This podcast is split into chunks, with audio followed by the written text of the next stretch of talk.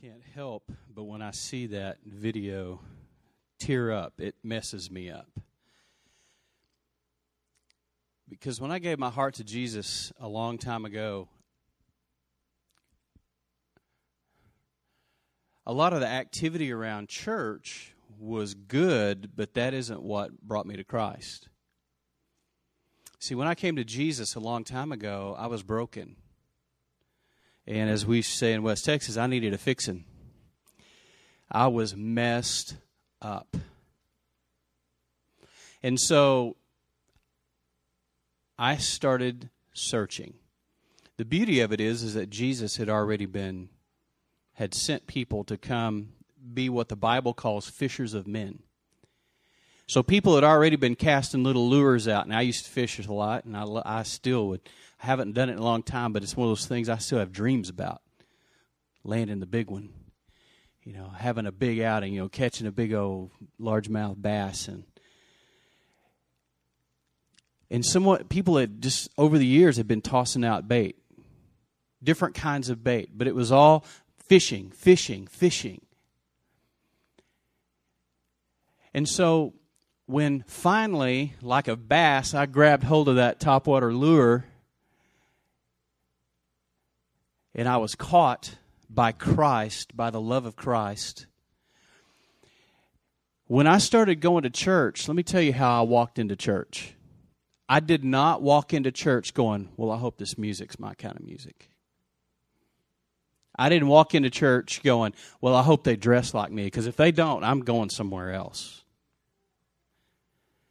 I came into church not, not, not caring whether the preacher wore jeans or a tie or a suit or whether he was 70 years old or 25. I did not care. Here's what I needed I had been introduced to Jesus, and now I needed to be trained.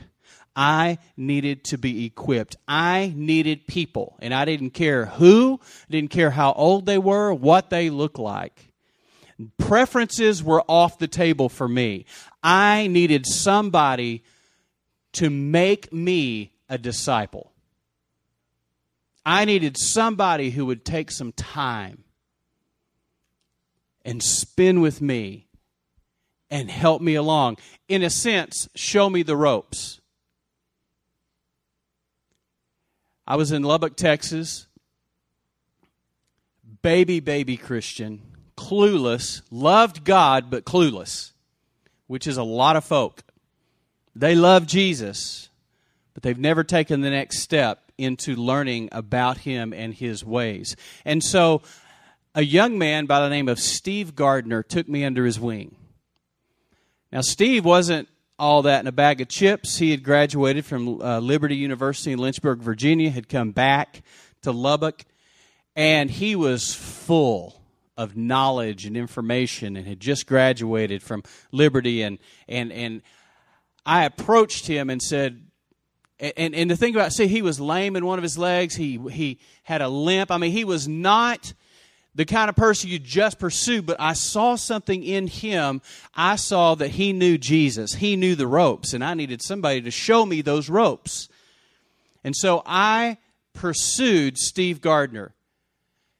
I remember standing in a hallway at, at Bacon Heights Baptist Church in Lubbock, Texas, and I said, "Would you, would you take some time? Could, could I spend some time with you? I need help.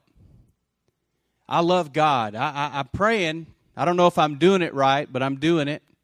I'm reading the Bible. I don't even know if I'm reading the right version. There's like 7,000 of them out there. My Bible was that thick, padded, green living Bible. Anybody remember those? big pillow cover. So I, I didn't. So I said, I just need help because I don't know what I'm doing. You know what wisdom does? Wisdom seeks out those wiser than itself. And those who desire wisdom know that they're going to have to go find people who've already done it. And I'm not talking perfectly either. I didn't know if he was perfect. I didn't know him from hardly anybody. I just knew he had graduated from a Bible college. That was all I needed to know. I knew he was ahead of the curve concerning me. You know what he did? He took me under his wing, me and a couple other guys, And every Wednesday night after church, we go over to his little duplex over at Tech Terrace in Lubbock, Texas, and for an hour and a half, two hours, sit and talk about Jesus, about the kingdom, about what it means and what it looks like to share your faith, about what it looks like to forgive somebody. We talked about grace. We talked about love. We talked about the things of God. Between those little small group meetings, we were doing cell group before cell group was cool. We were doing life groups before there was a name for it. What we were was just a group of young disciples who found somebody a little smarter than us, a little more experienced than us, and we were sitting at his feet. And through that process, I became a disciple. Everybody okay? Nobody stuck their finger in a wall outlet over here, did they? Okay. I don't see any permanents that weren't here a minute ago, so we look okay. Looking along the walls. We'll go check on the kiddos. We've been talking for several weeks, a series called I Am. Very simple. And the idea here is this I am. And then we filled in the blank. The first week we talked about we're a new creation. Therefore, if anyone is in Christ, they are a what? A new what? Creation.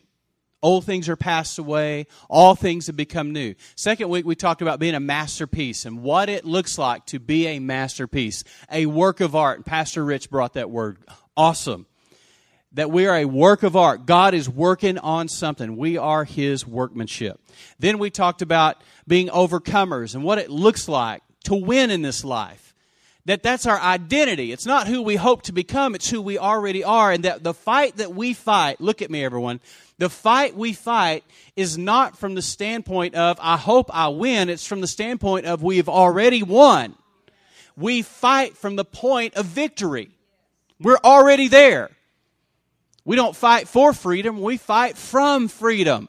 We don't fight for victory, victory, we fight from victory. That's who we are. Then last week we talked about being salt and light. In fact, God has launched us into the world to be salt and light. Now, today we're talking about this. I am a disciple. I am a disciple. Jesus, interesting enough, Jesus was known by Gentiles, by Roman citizens, and by Jews in his village or his community as a rabbi. A rabbi is a term that the Jewish tradition, it was, a, it was an individual, a male in the Jewish tradition who had wisdom and the, and the community in which these individuals lived would recognize the wisdom that was on their life. There were different kinds of rabbis. There were rabbis who would simply teach the Torah. That is the Torah. That's, that's the, the, those first books of the Bible. And they literally would memorize those books of the Bible and they would tell the stories and tell the traditions and, and hold up the law of the Old Covenant and the Old Testament. And they would tell and they would teach. And these rabbis, typically in the Jewish tradition, what would happen is, is you would have somebody who the community recognized as a rabbi. Let's say Jack's a rabbi. So we have Rabbi Jack. Now, here's the thing about a rabbi in that tradition, the rabbinic tradition. Rabbi Jack would not go and start hand picking people for his, for his little group.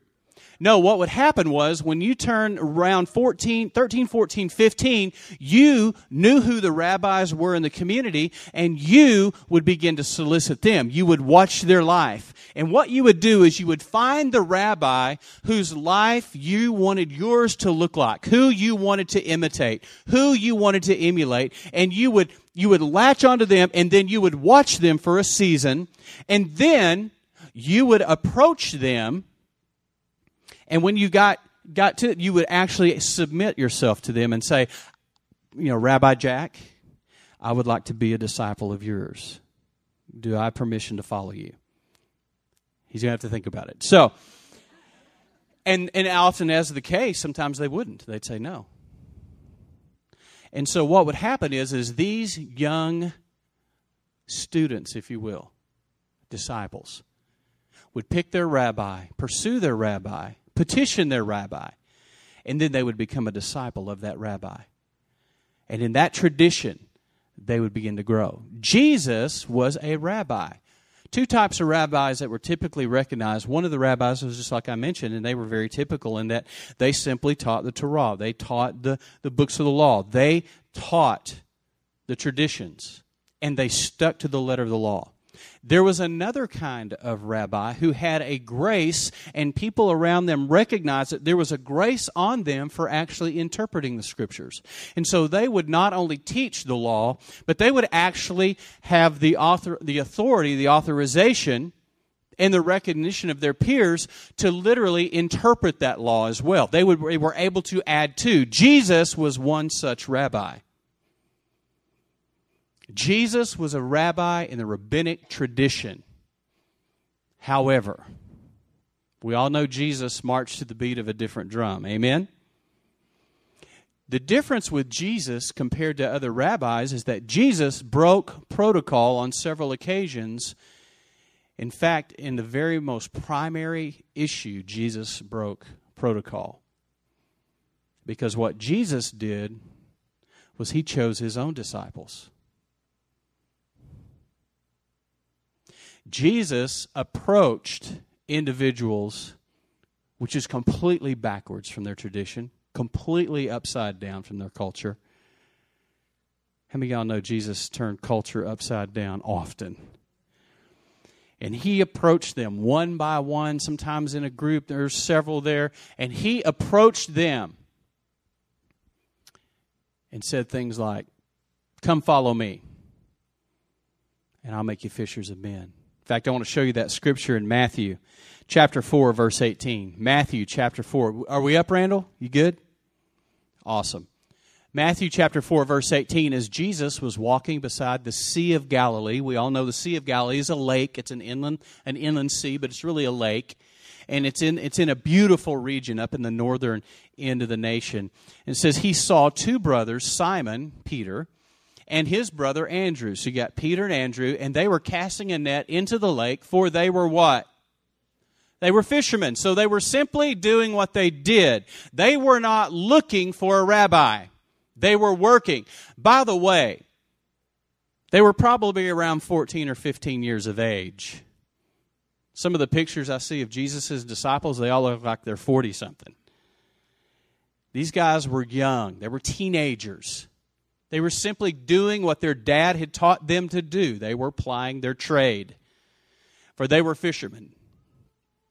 Come, follow me, Jesus said, and I will make you fishers of men. At once they left their nets and followed him. Going on from there, he saw two other brothers, James, son of Zebedee, and his brother John. These are the sons of thunder, James and John. They were in a boat with their father, preparing their nets. Jesus called them, and immediately they left the boat and their father and followed him with the same connotation I will make you what?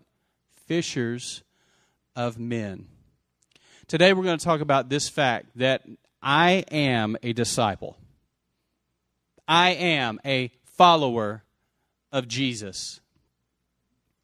Max Lucado told a story once, and I'm going to share it here. I've shared it before. You've heard me say it before, but this is a story that bears repeating. And so I want to share it with you. As many of you know, Max Lucado pastors in the, in the San Antonio area, or was. He's now kind of the pastor emeritus there at his church that he, that he grew there in Boerne, Texas and uh, amazing man, amazing, prolific author. And he said that he and an old friend of his and his dad, his childhood friend, they were all going to go down to the coast to go fishing because they love to fish. And they were actually going to pull a little little fifth wheel rig down there and, and basically stay out on the beach, fish all day for a week, and then come in and play cards and eat ice cream at night, just chill out, have a great time like old times, like they did when they were young. So they drive down didn't check their weather reports and find out as they're getting closer to the coastline that it's looking kind of stormy. And they get down there, set up camp on the beach, excited to do their fishing. And the, the clouds, the heavens break open, and it just starts a downpour. They're thinking, no big deal. We'll get up tomorrow. So they hung out in the trailer because they couldn't do anything else. They were grounded, they were stuck.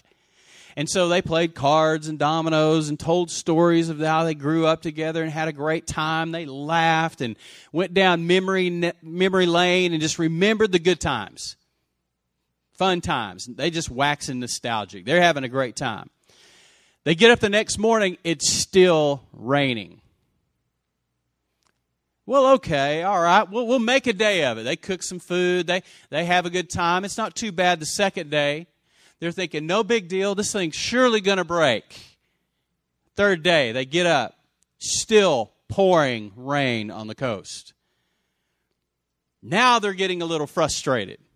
They came with one purpose, and that purpose was to catch fish. These are fishermen who are not fishing after three days. Fishermen who don't get to fish after three days begin to grow frustrated. Fourth day comes around, pouring rain, can't go fishing. Fifth day, they're really getting frustrated now. Now they're starting to bicker. Now they're starting to remember what they didn't like about each other growing up. At first, it was all good because our memories are selective. Oh, we remember the good times, you know, as we should. But after five days of telling stories, they're beginning to remember stuff.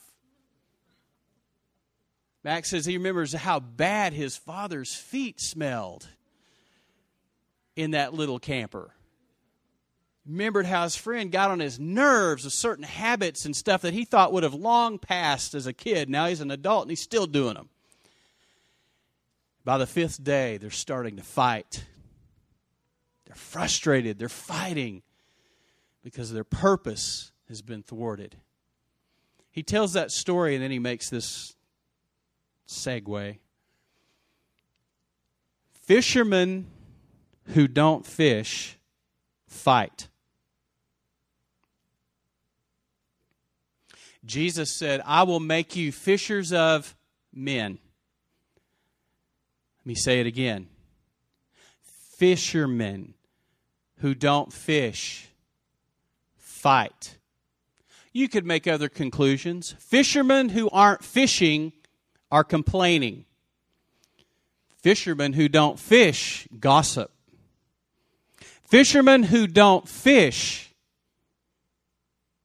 get frustrated. Fishermen who don't fish camp out on their preferences.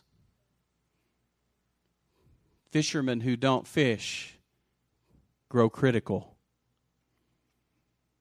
When we are not doing what we are purposed to do as disciples, and Jesus made it real clear in Matthew chapter 28 what we're supposed to do. So let's go to Matthew 28, verse 18. Matthew 28, verse 18. Then Jesus came to them. Realize this is at the end of his life, and he's giving basically a mandate. He's giving them their mission, their commission, if you will. He's commissioning them to do something, and basically saying, This is how important this is. Right before I leave you, I'm going to tell you what to do. I'm going to come back. We're going to take care of some business. I'm going to give you the power to do it later. But right now, I'm going to give you the assignment. These are our orders, so to speak.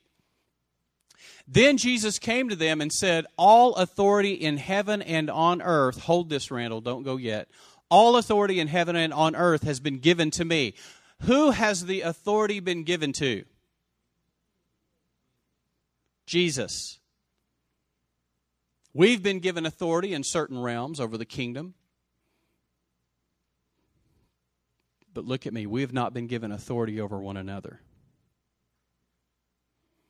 Where discipleship gets weird is when one who is the discipler has a disciple, and the discipler starts to wield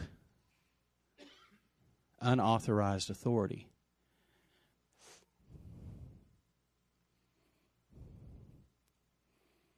And when that relationship gets tainted, things go really bad.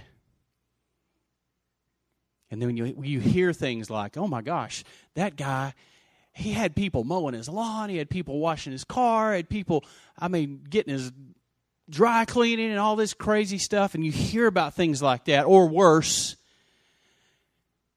And those things can cause us to back away and say, "Oh, if that's what discipleship is, we need to kind of stay away from that." So, because we don't want to get anybody to get on an authority trip. Let me tell you something: the authority is Jesus. It's His authority. We've been given authority over devils, but not over each other. Come on, somebody. We've been given authority over all the power of the enemy, but not over each other. Am I clear? So he says, All authority in heaven and earth has been given to me. Let's keep going. Here it is. Therefore, go. In the video that we just saw, what if church looked a little more like this? And instead of everybody just coming together and staying in church and us discipling disciples and continuing to disciple one, another for the next two decades, we actually went outside the church. The first issue was love. The second issue was liberate. What do we do? We set people free with the gospel. See, here's the thing Go and make disciples of all nations, baptizing them in the name of the Father and Son and the Holy Spirit. Make disciples of all nations. And here's what you do with that. Keep going, Randall. And teaching them to obey everything I have commanded you. This is Jesus speaking. Surely I'm with you to the very end of the age. Let me tell you something. You cannot have discipleship unless we are winning people to Jesus, unless we are touching non believers if we think that discipleship is just what we do here, then when you split the Siamese twin of evangelism and discipleship, you kill them both. Listen to me, hear this. We cannot just be about being in this building. We need to be in this building. We need to celebrate what we do here and enjoy these moments. But this isn't all of church. This is one element of many elements and components. I love what Rick Warren said. He was being interviewed, and listen to this. This is such a, an awesome quote. He was asked, he was asked about what people should do. You know, if how does evangelism what does it look like does it mean people go out with a gospel tract does it mean that people go out with one of those fake hundred dollar bills that you live, leave as a tip on the on the one side you know it has the gospel on it and your waiter's going what, what? are you serious please if you give those out stop you're not drawing anybody to jesus or you see a sign on a church that says sinners welcome Oh, yeah, that's going to draw them in. Woo, you're attractional now. Oh, well, I'm a sinner. I better go in there. I'm going to be welcomed. It's crazy the things that we do, but here's the deal. Rick Warren made it very simple, made it very clear. He just said this write down write down what it is you, you, you like to do and that you're good at. Then do that with non believers. Oh, now there's an approach to evangelism. What do you like to do? That's moral. Don't go crazy. What do you like to do? What do you do out in the community? What do you do? Some of you like to hunt. Why not find somebody who's not a believer and go hunting with them? You like football games? You like to go to games? Why not invite somebody you know that's not a believer and say, hey, let's go to the game together. Let's go hang out.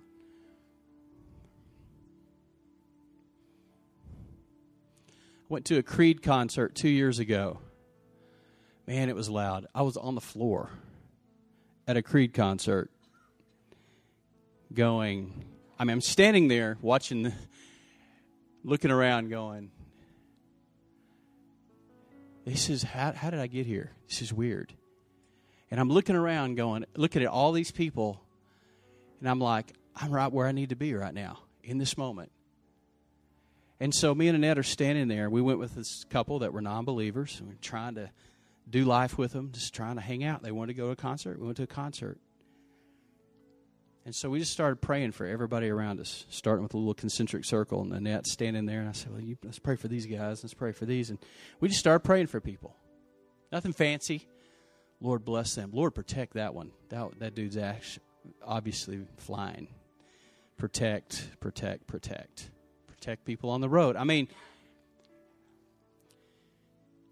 share what you know. Write down what you love to do most. Then go do it with unbelievers. Whatever you love to do, turn it into an outreach. See, we got to be careful when we talk about discipleship that we only talk about half of the equation. The other half of the equation is this you've been commissioned to go make disciples. You can only make disciples if you make converts. You have to bring people to Jesus. Fishers of men. I am a disciple. I am a follower of Jesus. Let me give you this definition real quick. In the Hebrew, the word is talmidim, and it literally means this. This word stresses the relationship between rabbi, teacher or master, and disciple, student.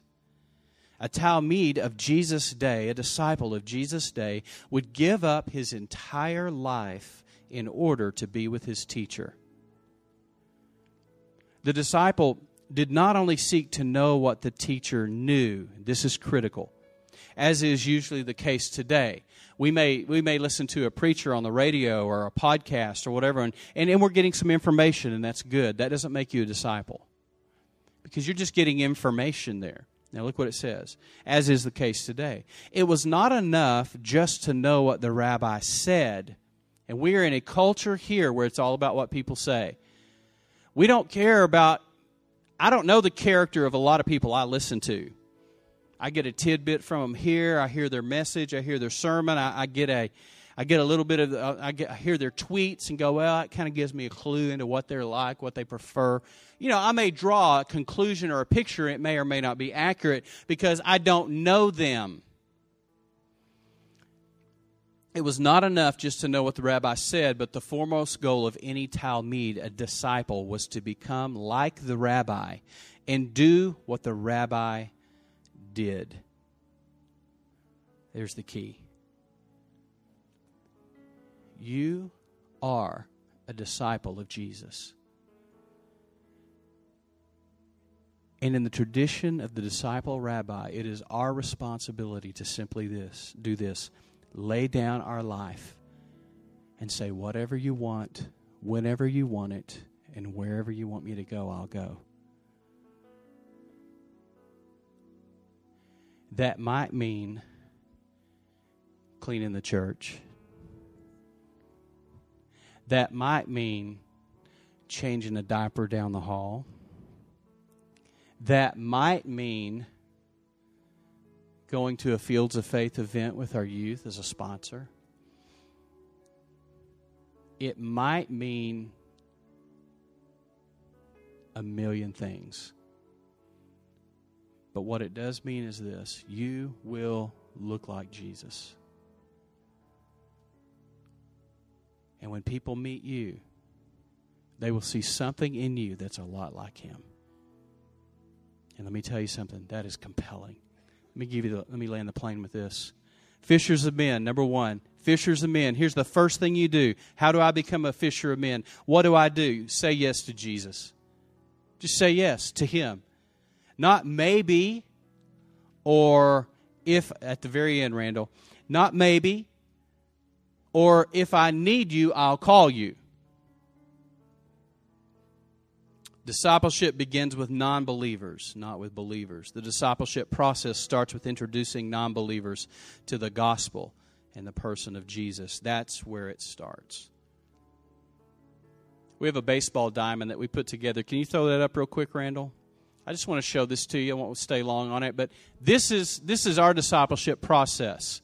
We have three components which lead to a fourth, and it's to connect. You have home plate right here, for you baseball fans, Alicia corrected the home plate because some people were whining that it wasn't the right shape. So we took care of you baseball nuts.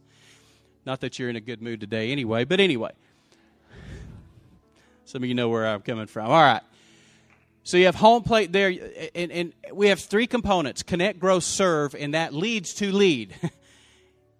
That, that's a natural outgrowth of what we do. But we run and we run, and you might have noticed in our in our announcements that we had these these opportunities. Connect for membership. That's four weeks of a membership class, nine o'clock to ten o'clock for four weeks, and it's just basics. It's getting the foundation laid. Getting the foundation laid. Will that make you a disciple? No, but it'll help you.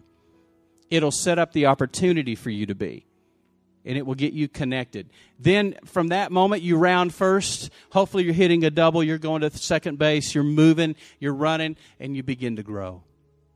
You begin to develop. You begin to expand. And then there's an opportunity there, and that leads naturally to Connect for Foundations. Foundations are four weeks, again, 9 o'clock on Sunday mornings, of components of basic foundations for a disciple of Jesus. Let me just be real straight. Everybody, look at me right here. The goal here is not to grow a church, the goal here is to make disciples. The goal here is not life groups, the goal here is to make disciples. The goal here is not to have an amazing worship team. We do, but that's not the goal. The goal is making disciples. In anything that we do, they simply feed into and support that. But those things are not goals or ends in themselves.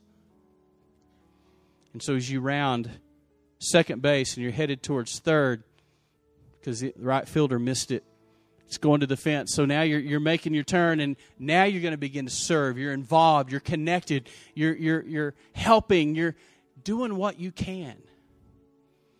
It may be coming out to our Veterans Day parade and handing out water, which, by the way, is a blast. If you've never been to one of our Veterans Day parade uh, gatherings, oh, listen, all we're doing is serving. Last year it turned off really cold and they all came in our building and we spent a couple of hours giving out coffee and snacks and and and hot chocolate and water and just blessing and getting to know people and and and did we get anybody out of that? Did that grow our church? No, but it grew us. And it blessed them. Because the goal is not to grow the church, the goal is to make disciples. And we do that, part of that's through serving, loving people.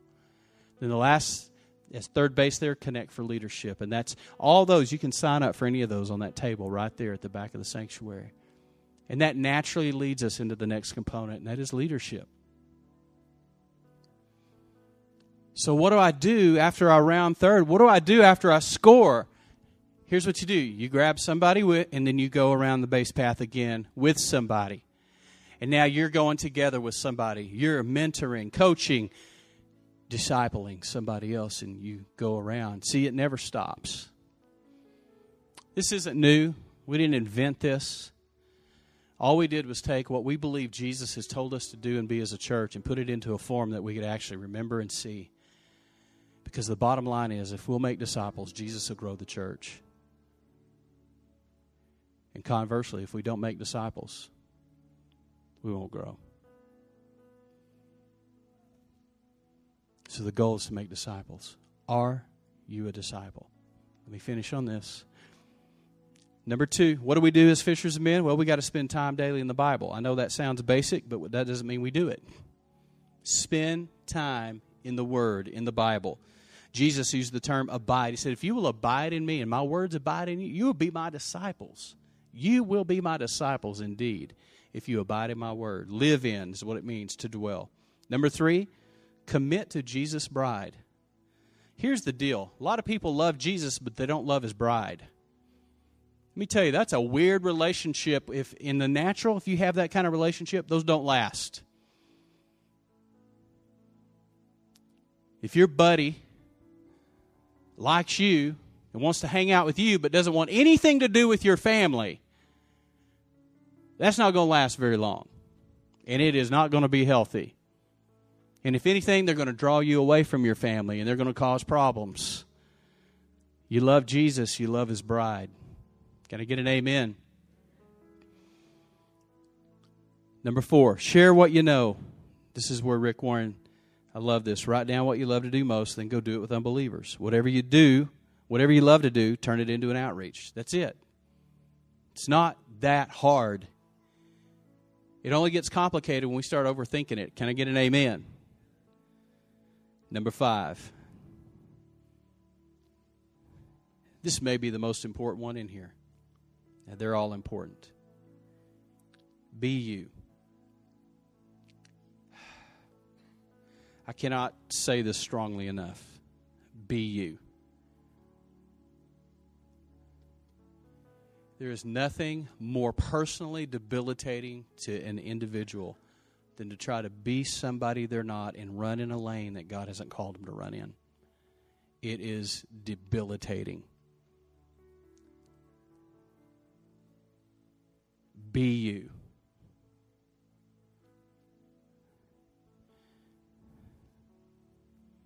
Burn at the wattage God has called you to burn. One of the best pieces of advice Pastor Kevin York gave me was Jimmy, figure out what wattage God created you to burn at and then burn at that wattage. Because if you try to burn at a higher wattage, you will burn out. You will burn up. And if you try to burn at a lower wattage, it won't work properly. You were designed to burn at a certain wattage. Find out what that wattage is and burn. Be yourself. Turn to your neighbor and say, just be you. Be your sanctified self. Can we pray?